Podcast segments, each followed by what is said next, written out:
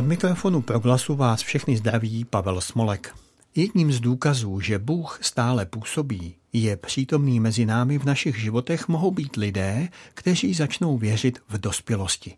U někoho se jedná o delší proces, u někoho jde o náhlé rozhodnutí. V katolické církvi se každý rok pokřtí asi tisíc lidí starších 14 let.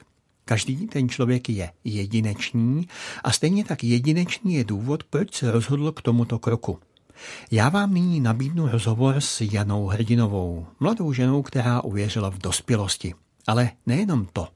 Vydala se sama na pouť do Santiago de Compostela. A i o tom budeme hovořit.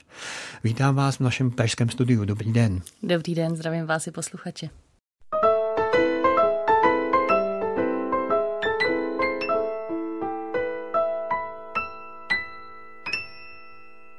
Jaká byla vaše cesta k víře? Moje cesta k víře, jak jste říkal v tom úvodu, byla ta z těch delších. Já jsem vyrostla v nevěřící rodině, eh, respektive v nepraktikující rodině, samozřejmě o víře každýho ví jenom on sám, ale už někdy od, od puberty eh, nějakého poměrně útlýho věku jsem hledala nějaký, nějaký duchovní přesah ve svém životě, ale moc jsem nevěděla, kudy se vydat, protože jsem vyrostla v Praze, nějak nemám ani vlastně nějakou jako tradiční víru převzatou od prarodičů nebo tak. Takže jsem hledala, kde se dalo eh, a první moje kroky šly skrz eh, různý východní směry, buddhismus, hinduismus, ezoteriku, všechno vlastně. Tak jsem zkoumala, co, co, co by kde mi dalo odpověď a vždycky ta odpověď nějakým způsobem přišla, ale byla taková úsečná. Byla, byla to nějaká chvilková možná pomoc, když to tak řeknu, ale eh, nenašla jsem tam vlastně mm, ten domov. A Potom jsem eh, v roce 2013 odjela na rok do Kanady studovat, respektive pracovat. A eh, tam jsem potkala eh, první věřící kamarádku, která byla křesťanka a já jsem se tomu hrozně divila, protože jsem nechápala, že v dnešní době ještě teda křesťanství jako existuje. Já jsem fakt jako do té doby ne, ne, neměla nikoho kolem sebe, kdo by byl praktikující křesťan, nebo takhle, o kom bych věděla. Oni se potom ukázali, ale já jsem o nich tehdy nevěděla. Uh, takže pro mě to bylo velké překvapení, že jsem se potkala s někým, s kým si rozumím, kdo je fajn, kdo mi přijde normální a, a zároveň je křesťanem. A ona mi tenkrát nabídla, jestli s ní nechci jít do sboru, protože byla, byla v protestantské církvi. Tak vzhledem k tomu, že, jak říkám, jsem hodně hledala a lačnila po nějaké odpovědi, tak jsem jí řekla, že jo. A šli jsme spolu, oni se tenkrát scházeli uh, v kině, vlastně měli pronátý kinosál, takže pro mě to bylo velmi uh, přirozený, velmi milý, fajn prostředí a absolvovala jsem s ní tam první bohoslužbu, eh, z který jsem odcházela a říká se mi, jo, tak bylo to fajn, no, ale přijde mi, že to je všude jako stejný, tak vy jako tomu říkáte takhle, jinde tomu říká jinak, ale žít přece stejně nejen o to, abychom se měli rádi a byli nějak jako dobrými lidmi. A, a ona mě v tom tak jako hezky nechala, byla velmi moudrá. a potom jsem se po nějaký době vlastně vrátila zpátky do Čech a tady jsem se eh, na svatbě mojí sestry potkala s pastorem, kdy jsem měla pocit, jako, že už jsem byla pětkrát na bohoslužbě, tak už přece vím, jako o co jde. a tak jsem se s ním dala do řeči a on mi nabít, že můžu chodit k ním do sboru. Takže vlastně tak úplně přirozeně jsem z té Kanady přešla tady do, do pražského sboru, kam jsem chodila každou neděli, ale jak říkám, pořád jsem hledala. Bylo to vlastně velmi, já jsem si nikdy nemyslela, že já budu pokřtěná, budu křesťankou bylo mi to proti srsti, měla jsem spoustu nepravd v sobě nebo takových jako milných představ, co to znamená být křesťanem a jaký křesťani jsou.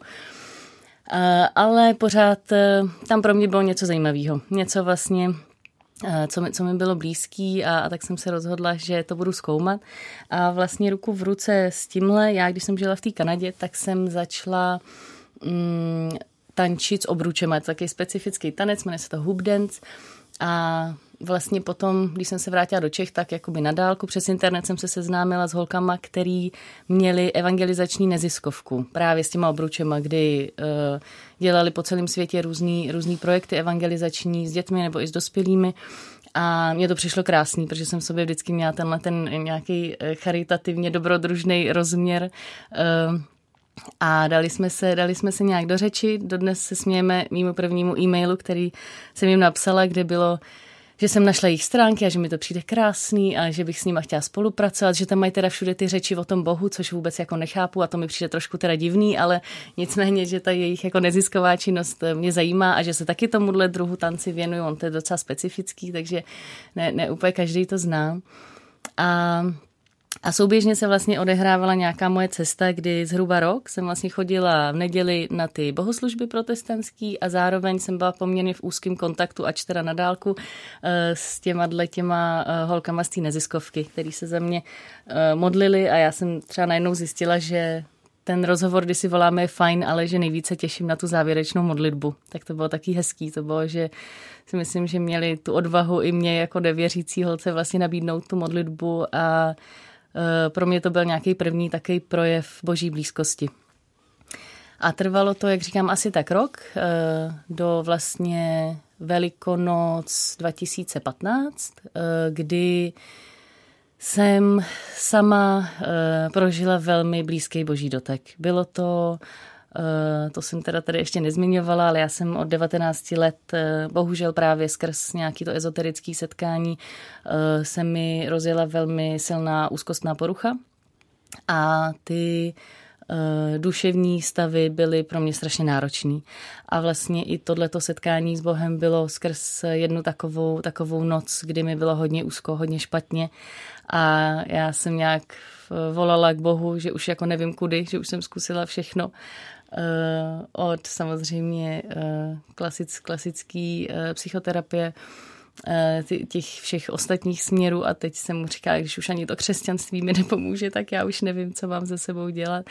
No a, a v tu chvíli vlastně ten večer přišel taková, taková odpověď, kdy já jsem hodně si psala tenkrát, já jsem si vedla taky deník a kdy vlastně skrz ten skrz ten deník přišla, přišel takový vlastně jako dopis s, s Bohem psaný, kdy, kdy vlastně uh, já jsem se mu tam jako spírala, že to je blbost a že tomu nerozumím a že nevím, co to znamená všechno to křesťanství a, a tak pořád mluví o té jeho lásce.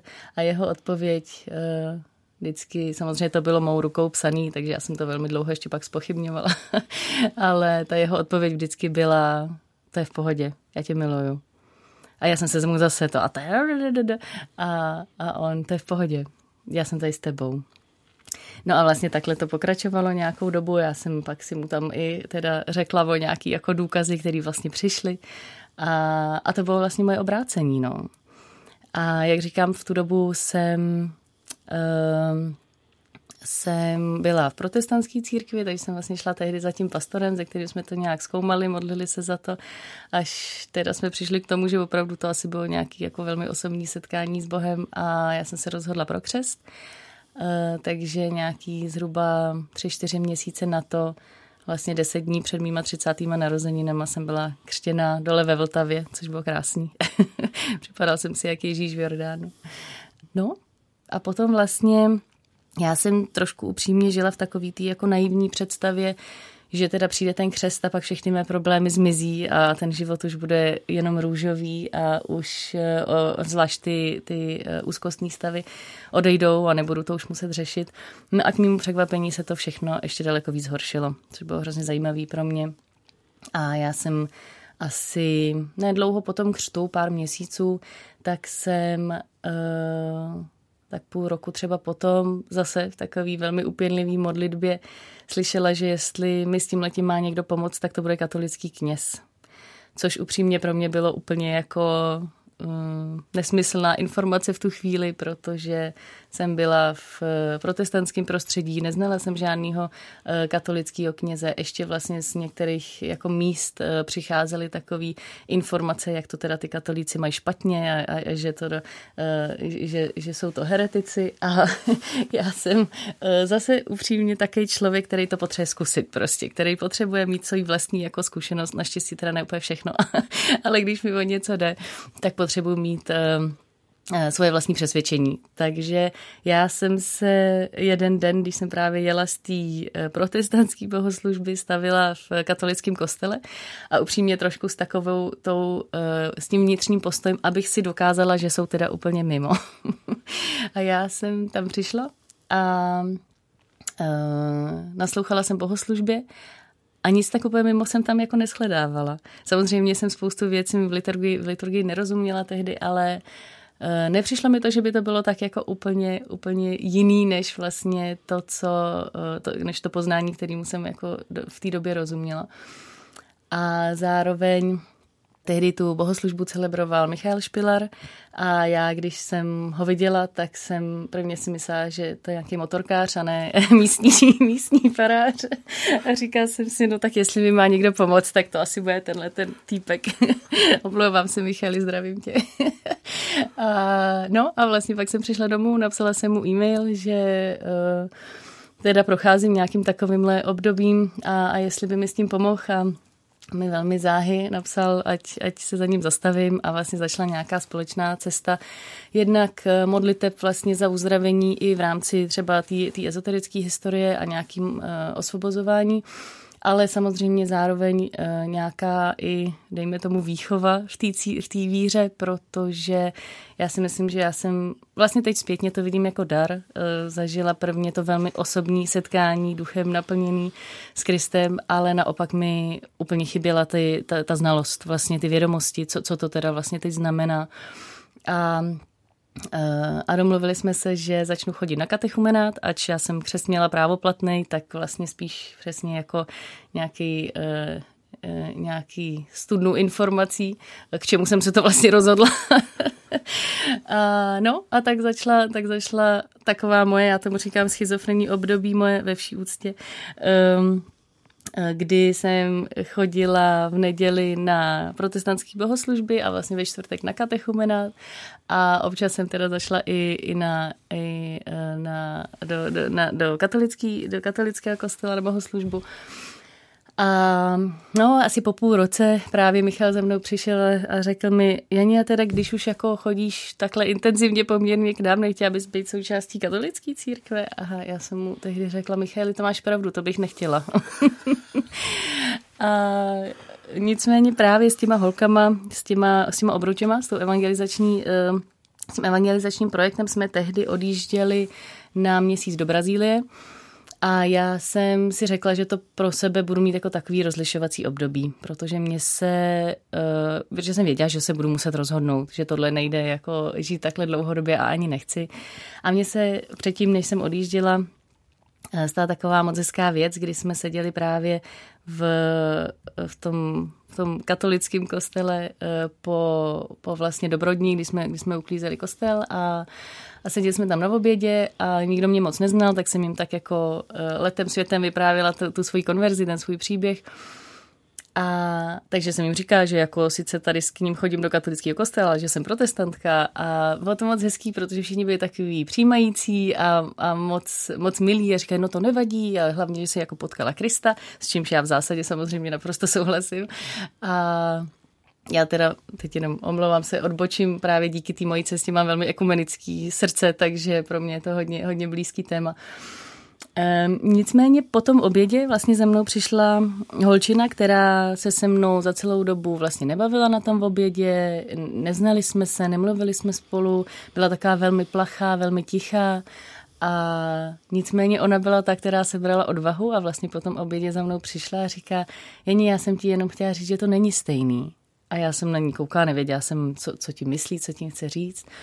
A ona mi říká, no víš, my jsme totiž jediný, který mají tamhle v kapli živýho Krista.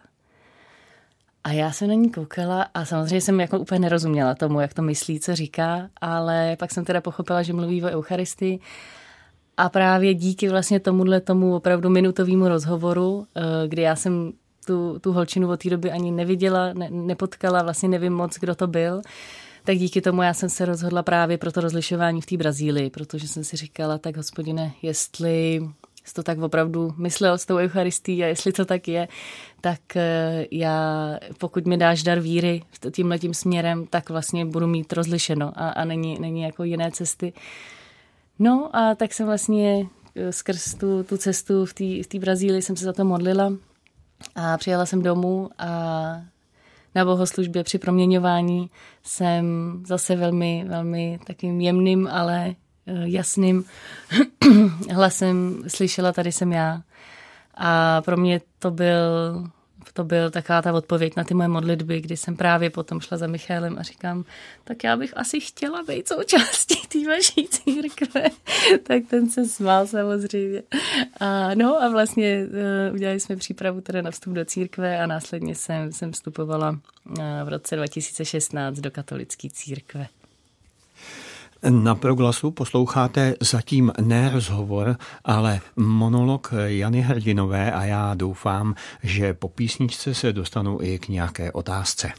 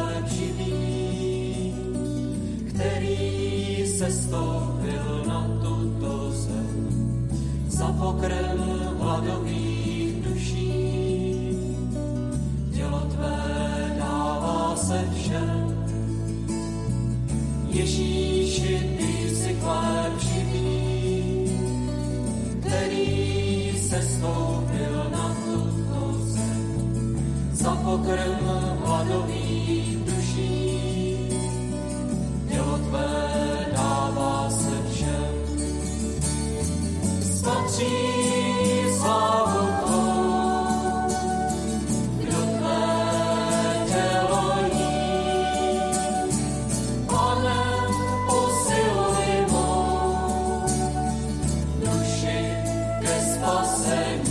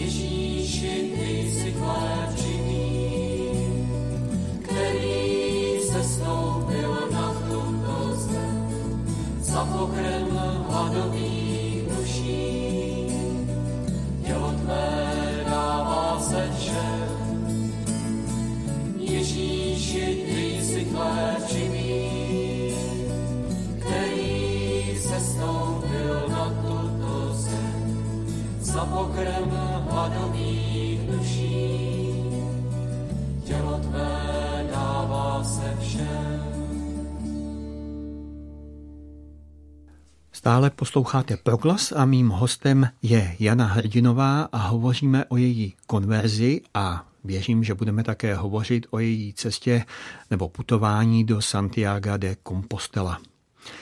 Vy už jste popsala, čím jste si vlastně prošla, proč jste se rozhodla vstoupit do katolické církve.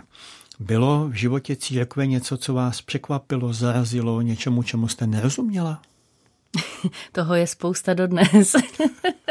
Jak říkám, já jsem na té cestě od roku 2016, takže eh, já tomu říkám, že jsem takový katolický eh, prvňáček, druháček, teď ani nevím. Eh, takže jasně, já se učím pořád a je spoustu věcí, které mě zaráží, spoustu věcí, kterým nerozumím, spoustu věcí, s kterými nesouhlasím.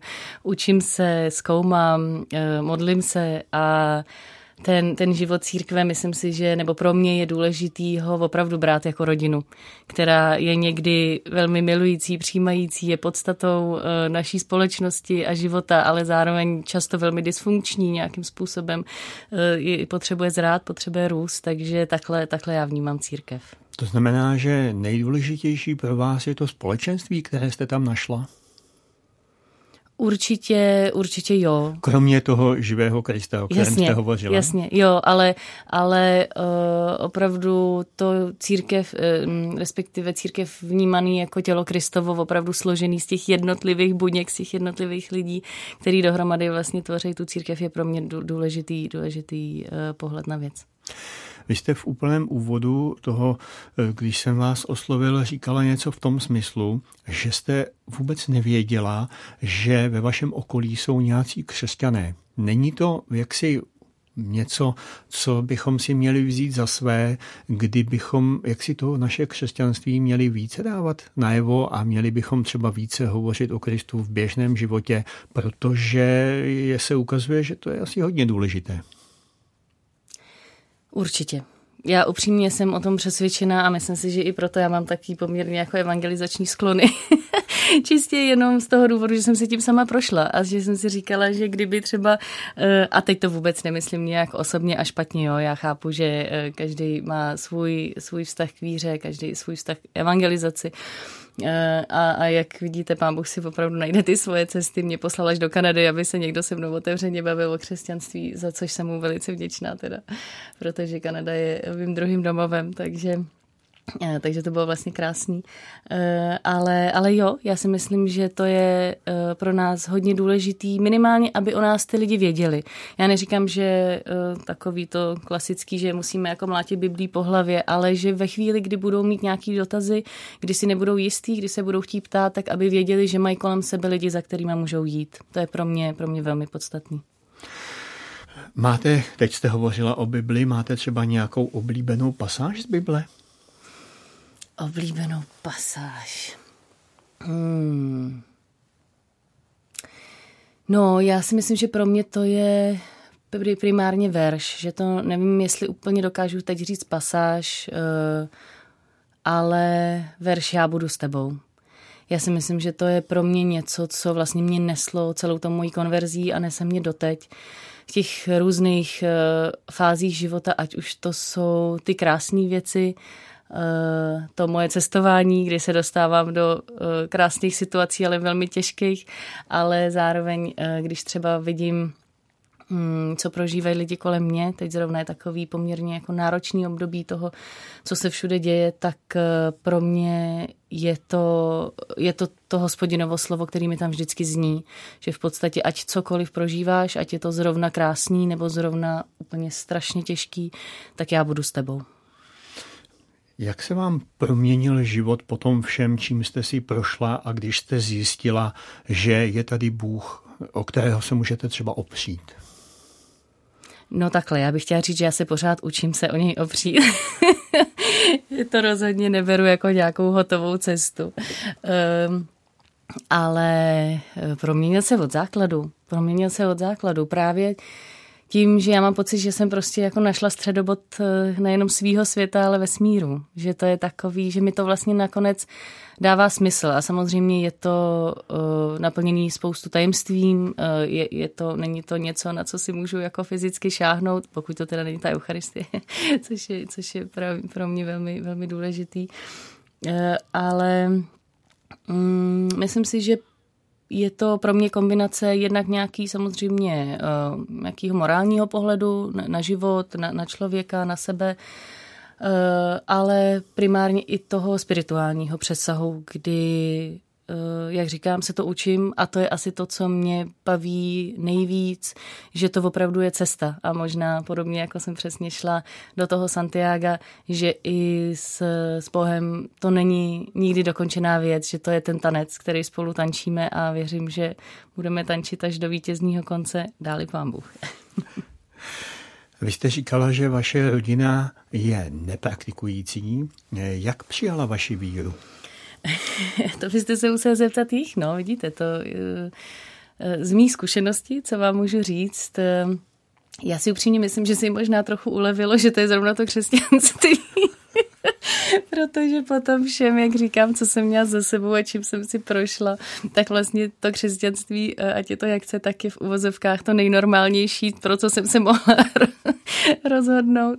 Takže přijali to moc hezky. Přijali to moc hezky, samozřejmě byl to pro ně a byl to eh, pro ně mm, nechci říkat šok, to asi ne, to, to určitě ne, ale spíš změna. Byla to pro ně určitě taky změna, protože uh, ani vlastně uh, jako pra, prarodiče a, a nikdo ne, nebyl úplně, uh, jak opět říkám praktikující, nevím, já nechci říkat nevěřící, protože opravdu to beru s velkou úctou uh, k tomu, co každý člověk v, v srdci prožívá. Ale a neznali jsme to vlastně v té rodině, takže si myslím, že eh, to, to je spíš v tomhle, že to je změna, že najednou teda eh, každou neděli já jsem v kostele a na oběd přicházím až po kostele a, a zavedli jsme takovou moc hezkou tradici, že eh, jednou, jednou za rok v adventu právě jdeme jako celá rodina na, na bohoslužbu i vlastně s našima našimi přáteli rodinnými, tak to je takový, takový moc hezký, že si tam vlastně sejdeme a myslím si, že obzvlášť ta sváteční doba eh, má přesah i, i pro lidi, kteří třeba eh, k té tradici, k církvi, k víře netíhnou v tom denodenním životě. No to jsem se chtěl taky zeptat. A co přátelé, které jste měla dosavadní, tak eh, jak ti přijali vaši víru? No, tak ty si myslíš, že jsem se památla.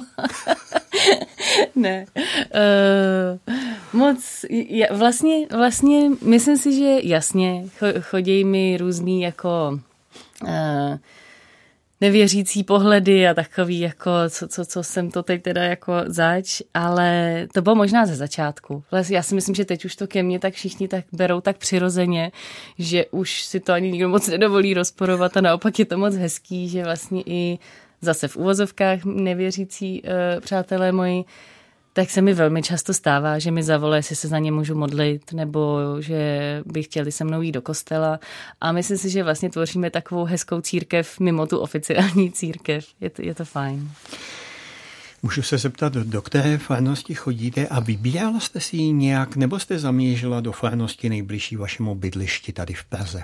Jo, já jsem, já jsem zamířila tehdy vlastně uh, do nejbližší farnosti, vlastně, uh, jak jsem zmiňovala Michaela Špilera, tak uh, do, do farnosti vlastně, nebo kostela komunitní centrum Matky Terezy, kde jsem byla tak jako odkojena v, v tom katolickém prostředí, takže to beru pořád jako svoji domovskou farnost, ale teď jsem se před rokem přestěhovala, takže opět mám lehce teda schizofrenní období, se přiznám, ale už v rámci církve, kdy uh, přes týden třeba chodím uh, do, k nejsvětější na, na Jiřího Spoděbrat, nejsvětější srdce páně. A, a o víkendu třeba, když jedu navštívit rodinu, tak, tak většinou pořád ještě, ještě chodím do komunitního centra Matky Terezy.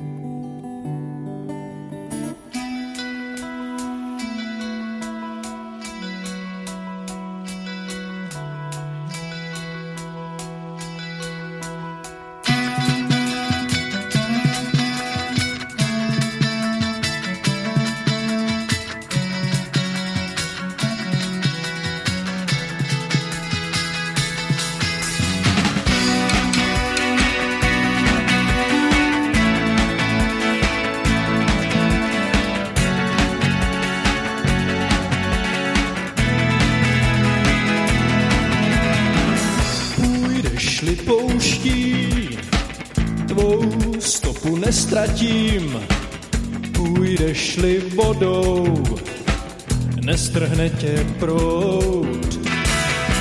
Půjdeš-li ohněm, plamen tě nespálí, svítím ti na cestu, půjdeš-li tmou. Ať na tolik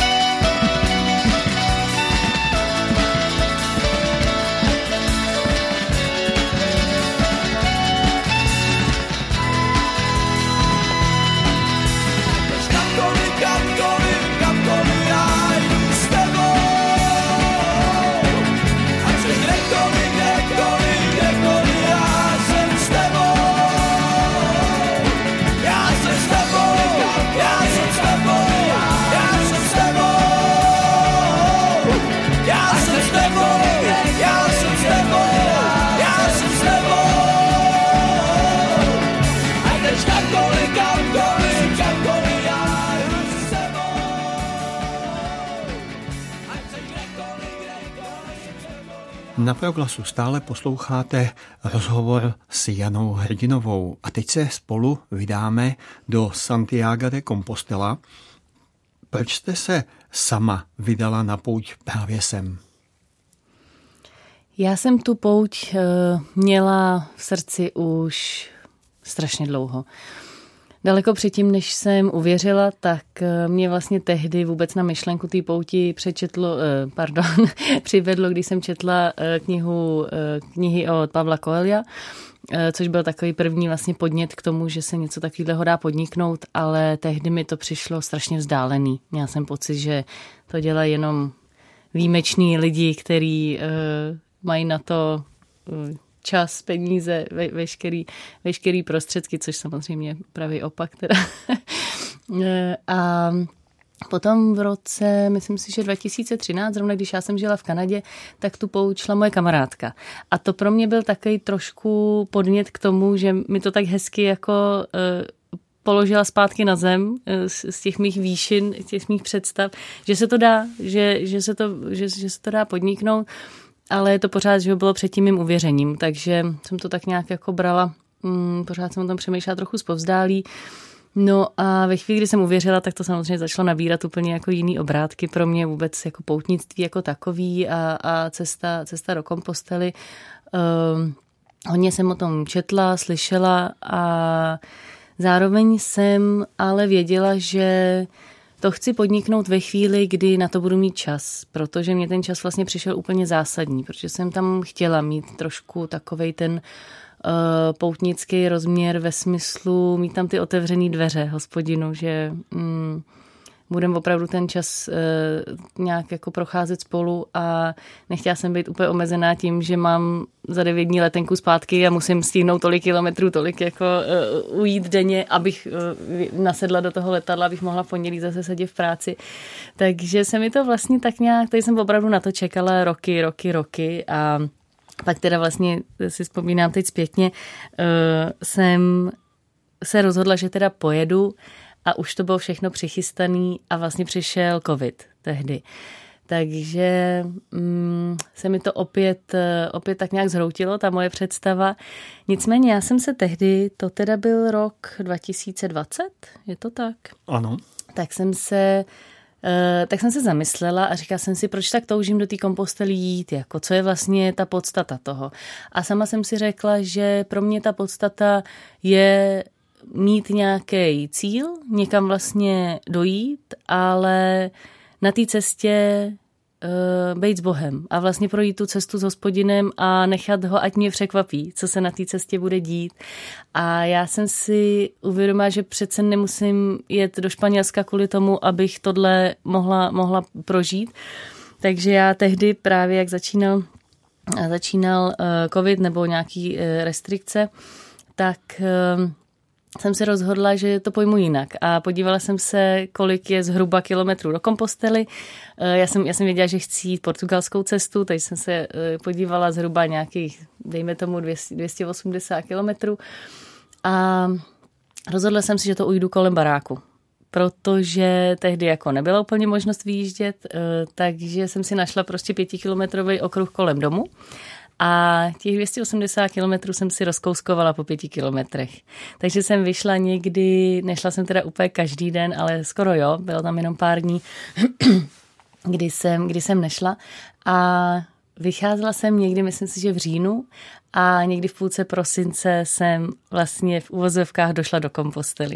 Tak to byla moje taková první pouť a bylo to moc hezký, protože jsem nějak si myslím přičuhla k tomu poutnictví, který může být velmi prostý, že to nemusí přesně být o těch nákladech, o těch letenkách, o, o tom jako spoustu čase, který samozřejmě chápu, že většina z nás prostě nemá. A bylo to i hezký v tom, že jsem velmi často tam potkávala známý, nebo se ke mně někdo přidal na chvíli z kamarádů, šli se mnou třeba nějaký ten úsek a tak. Tak to bylo fajn a zároveň teda jsem si uvědomila, já jsem si uh, někdy v půlce řekla, že to chci vlastně skončit jako v kostele uh, a uvědomila jsem si, že ten nejbližší kostelík je právě kostel svatého Jakuba staršího. A to mi fakt došlo třeba v půlce té cesty, tak to mě samozřejmě jako dojalo. Takže jsem si ji prošla takhle už eh, vlastně opravdu z domova k ostatkům svatého Jakuba. No a teď vlastně v tom únoru nebo respektive březnu 2023 jsem se vydala na tu zahraniční pouť a, a tak jsem si splnila ten, ten sen, který jsem v sobě dlouhodobě měla. Jak se ty dvě cesty od sebe lišily? No, to je zajímavý. Nad tím jsem se, nad tím jsem se vůbec nezamyslela, to je hezký. Uh, já si myslím, že mm, Samozřejmě tím prostředím, tak eh, já jsem vodomilec a cestovatel, takže já jakmile jsem eh, v portu viděla oceán, tak jsem se od něj nedokázala otrhnout, takže jsem, co to šlo, šla vlastně tu, tu oceánskou, vyloženě tu pobřežní cestu.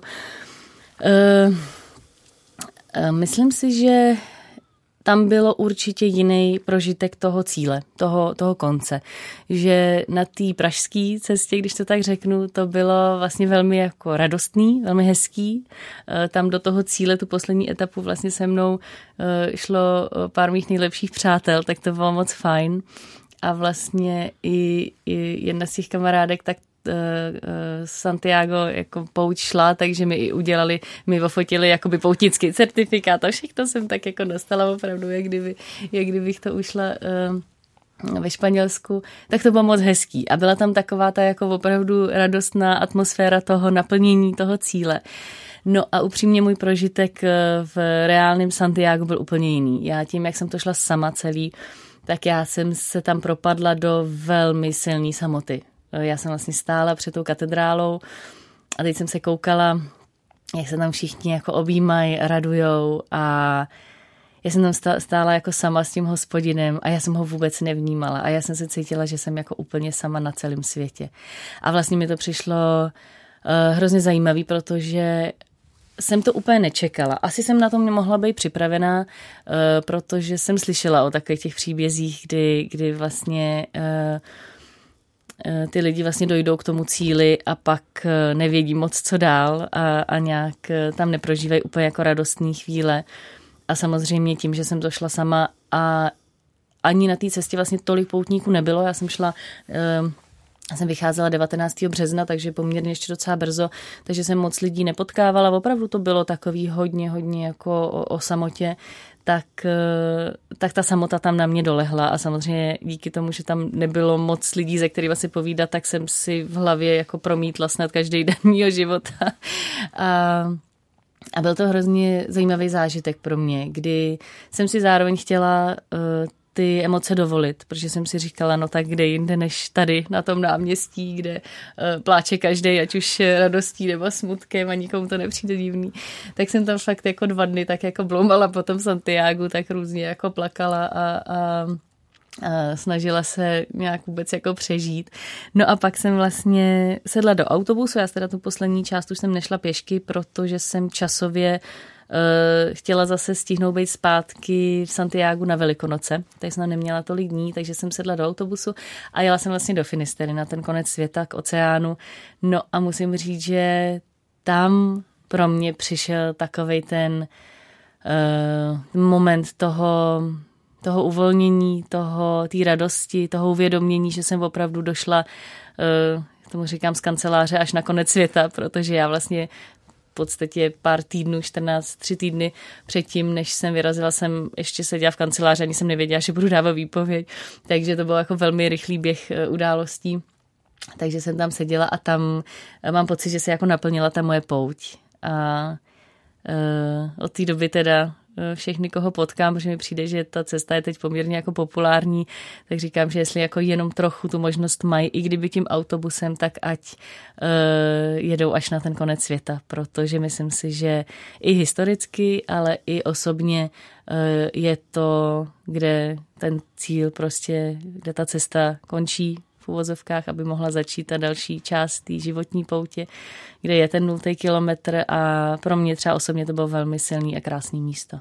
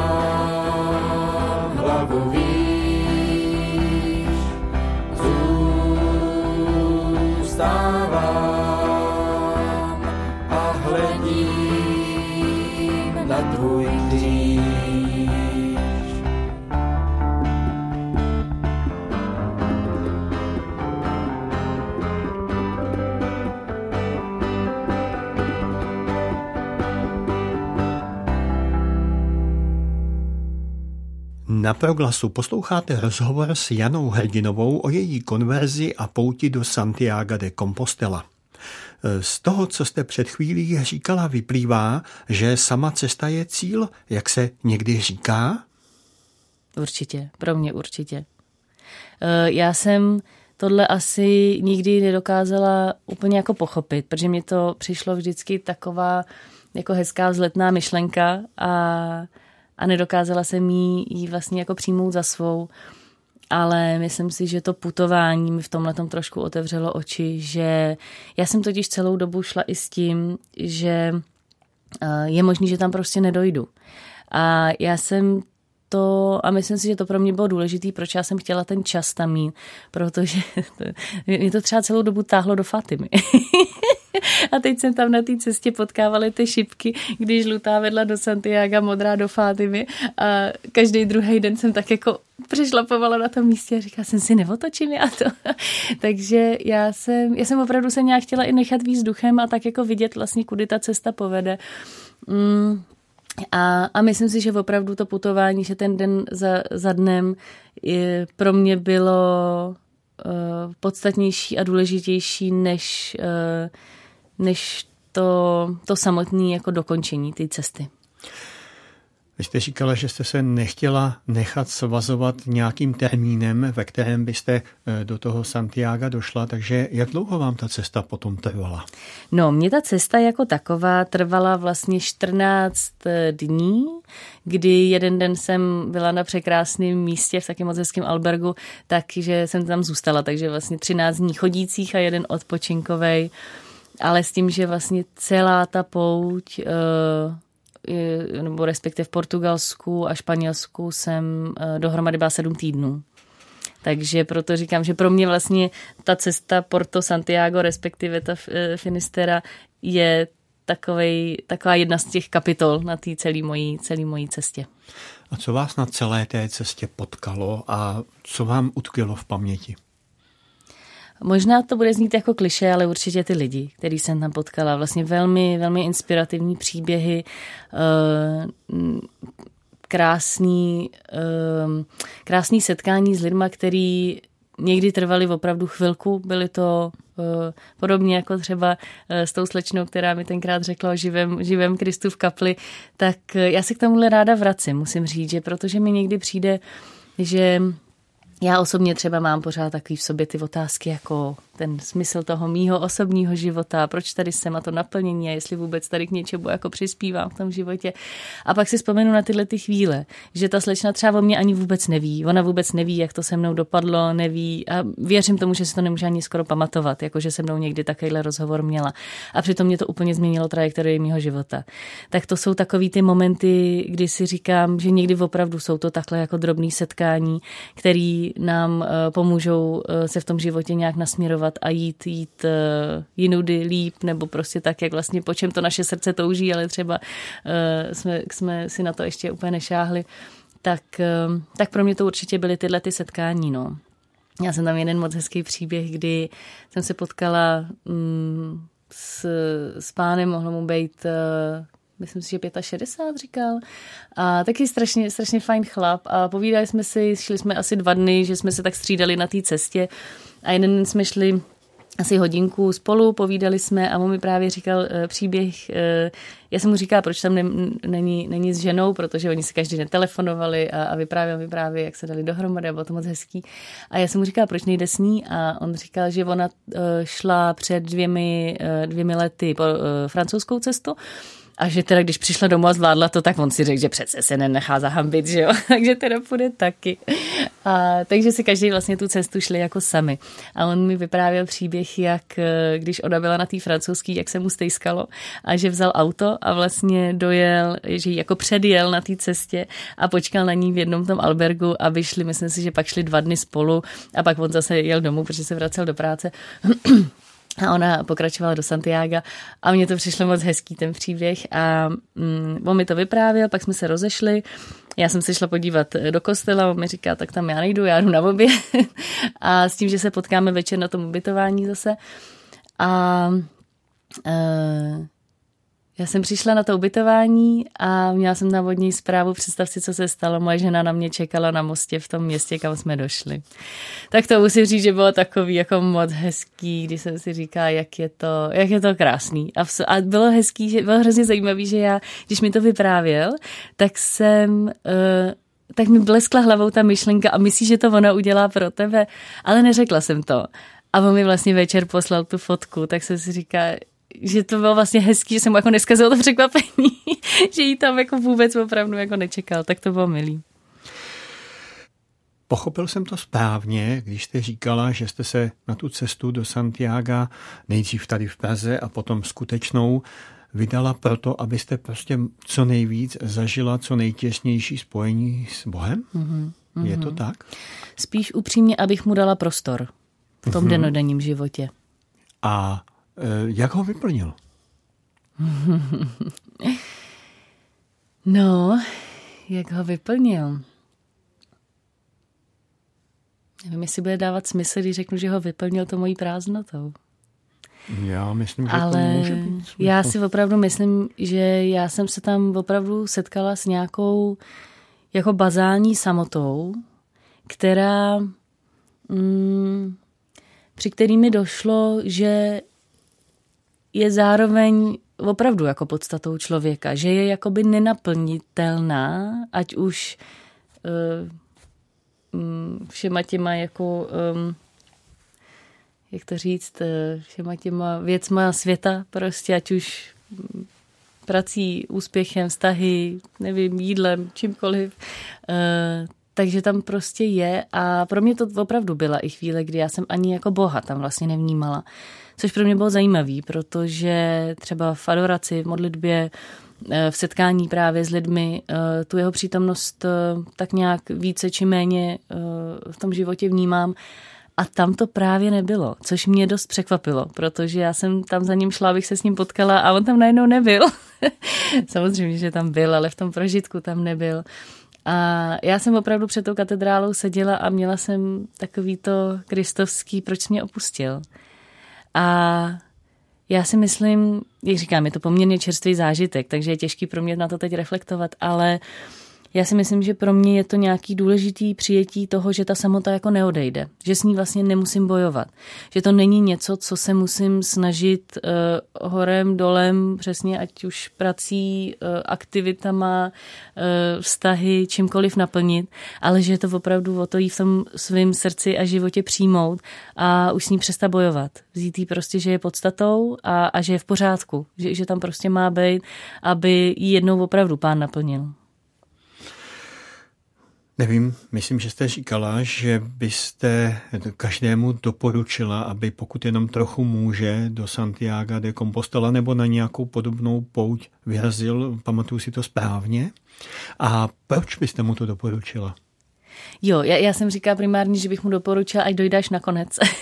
Což pro mě vlastně byla ta Finistera, ten nultý, nultý kilometr ale obecně jako poutnictví samozřejmě a přesně, jak, jak říkám, jo, já si myslím, že díky tomu, že mám tu pražskou zkušenost, tak pro mě je pouť uh, vědomá cesta. a je úplně vlastně jedno, jestli jdu tady v Praze prostě od jednoho kostela k druhému, nebo kdekoliv po republice, nebo jestli zrovna eh, jako přecházím z jednoho metra na druhý. že, že opravdu je to o té o intenci, kterou tam mám a, a o tom, že nějak vědomně se v tu chvíli chci s Bohem setkat, dát mu prostor v tom svém životě. A myslím si, že paradoxně někdy ty poutě opravdu denodenní jsou daleko důležitější než, eh, nebo možná není, není dobrý to srovnávat, ale jsou stejně důležitý, jako třeba podniknout nějakou takovouhle opravdu jako životní pouť, protože že mm, si myslím, že to je to místo, kde my vlastně velmi často na Boha zapomínáme, nebo aspoň já to tak mám ze své zkušenosti. A proto se ho snažím přesně zvát do těch míst přesně, když prostě přestupuju z jedné tramvaje do druhé, protože to je to místo, kde já věřím, že on prostě může vstoupit a může působit, může nějak eh, dát možnost nějaký milosti, ať už setkání s někým, nebo nějaký třeba myšlenku, nápad, mm, nějakou, nějakou splněnou, splněný, splněný přání nebo modlitbu, tak, eh, tak eh, proto si myslím, že to poutničení je spíš eh, postoj životní, než jenom ta samotná fyzická aktivita, která samozřejmě pro mě, pro mě je taky důležitá a moc hezká. Já jsem četl několik knížek lidí, kteří putovali do kompostely a pokud se nemýlím, tak snad všichni nebo většina se tam vrátila. Myslíte si, že se tam vrátíte? Já dáli jenom trošičku, pán Bůh, tak jsem o tom přesvědčena. Já už se teď těším na další. A jak se nyní díváte do budoucnosti po tom, čím vším jste si prošla, eh, tím, že jste putovala do kompostely, díváte se do budoucnosti s vírou? Já se asi vrátím k tomu, co jsem říkala předtím. Já se dívám do budoucnosti s tím, že on je tam se mnou. A to je pro mě asi ta podstata, protože mm, tím, že jsem vlastně odešla eh, ze zaměstnání předtím, než jsem odjela, teď jsem ještě nenastoupila do nového, je tam spoustu jako nejistot vlastně v týmí budoucnosti, setkala jsem se s tou mojí samotou, není to úplně vlastně jako ukotvený teď, tak si myslím, že pro mě je ta víra v tom, že ať se, ať se to bude odvíjet kamkoliv, eh, s kýmkoliv a jakýmkoliv směrem, tak si nesu v srdci tu jistotu toho, že on je tam se mnou. Na proglasu byla naším hostem Jana Reginová, mladá žena, konvertitka. Hovořili jsme spolu o víře, kterou našla v dospělosti a její pouti do Santiago de Compostela. Já vám děkuji za rozhovor a přeji vše dobré. Já taky moc děkuji. Od mikrofonu se loučí Pavel Smolek a vám, posluchačům, přeji šťastnou cestu životem.